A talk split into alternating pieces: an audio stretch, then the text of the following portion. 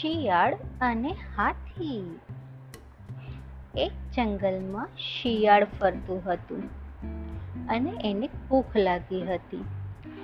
તળાવ પાસેથી પસાર થતાં એણે એક મરેલા હાથીને જમીન પર પડેલો જોયો. શિયાળ આનંદમાં આવી ગયું. એણે વિચાર્યું, મને હાથીનું માંસ ખાધે ઘણો સમય થઈ ચૂક્યો છે. હવે થોડા દિવસો સુધી મારે ખોરાકની કોઈ ચિંતા નહીં કરવી પડે.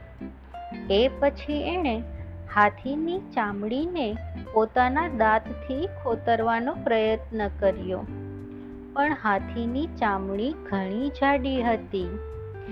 શિયાળ એના દાંત વડે એ પડને વધુ ચીરી શકે એમ નહોતું. પણ શિયાળ ઘણું ચતુર અને બુદ્ધિશાળી હતું. એણે વિચાર્યું હું કોઈક આવે એની રાહ જોઉં કે જે આ ચામડીના સ્તરને ચીરી નાખે. થોડા સમય પછી સિંહ ત્યાંથી પસાર થયો. શિયાળે સિંહને સંબોધીને કહ્યું, હે જંગલના રાજા, હું આપની જ રાહ જોઈ રહ્યો હતો. મારા તરફથી આ ભેટ સ્વીકાર કરો. સિંહે જવાબ આપ્યો, હે મૂર્ખ શિયાળ, તને ખબર નથી કે હું બીજાના શિકાર કરેલા પ્રાણીઓનો ખોરાક તરીકે સ્વીકાર નથી કરતો? આટલું કહીને સિંહ એના ભક્કાદાર ગુવાબ સાથે ત્યાંથી ચાલ્યો ગયો. થોડા સમય પછી વાઘ ત્યાંથી પસાર થયો.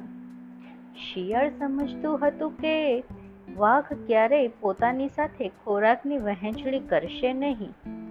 મરેલા હાથીને જોઈને વાઘ નજીક આવ્યો અને એને સૂંઘવાનું શરૂ કર્યું. શિયાળે ચેતવણીના સૂરમાં કહ્યું, હે વાઘભાઈ આ હાથીને અડકશો નહીં, હં? એ સિંહનો ખોરાક છે અને એણે મને ખોરાકની રખેવાળી કરવાનું કામ સોંપ્યું છે. એણે મને ખાસ કરીને વાઘ વિશે ચેતવણી આપી છે. આ સાંભળીને તો વાઘ ત્યાંથી નાસી ગયો. પછી ચિત્તો પણ ત્યાંથી પસાર થતો હતો. એણે મરેલા હાથીનું નિરીક્ષણ કર્યું અને એની પાસે આવ્યો. શિયાળે કહ્યું, લાગે છે તું ઘણો ભૂખ્યો છે. આમ તો આ ખોરાક સિંહનો છે અને એણે મને એનું રખોપું સોંપ્યું છે. પણ હું તને એકાદ બટકું ખાવાની છૂટ આપું છું. ચિત્તાએ ચિંતાતુર સ્વરમાં કહ્યું, પણ જો સિંહને ખબર પડે તો? શિયાળે એને બાહેંદરી આપતા કહ્યું, સિંહ નજીકના સરોવરમાં સ્નાન કરવા માટે ગયો છે. જો સિંહ આવશે, તો હું તને તરત જ જાણ કરીશ. આ સાંભળી ચિત્તાએ હાથીની જાડી ચામડીને ફાડવાનું શરૂ કર્યું. જેવું ચિત્તાએ ચામડીનું ફાડવાનું કામ પૂરું કર્યું કે તરત જ શિયાળે એને ચેતવણી આપી, અરે ભાઈ, ભાગી જા, સિંહ પાછો આવી રહ્યો છે. ભાગ, ઝડપથી ભાગ. ચિત્તો ભાગી ગયો. શિયાળે એનો ખોરાક એકલ પેટે ખાવાનો આનંદ લેવાનો શરૂ કર્યો. હેવામાં ત્યાં બીજું એક શિયાળ આવી ચડ્યું.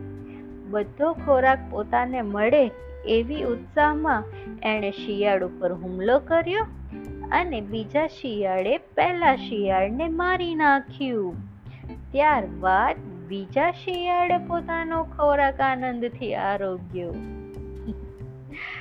બોધ સાર, બીજાના ઠગવામાં તમે કેટલા પાવરધા છો એ મહત્વનું નથી.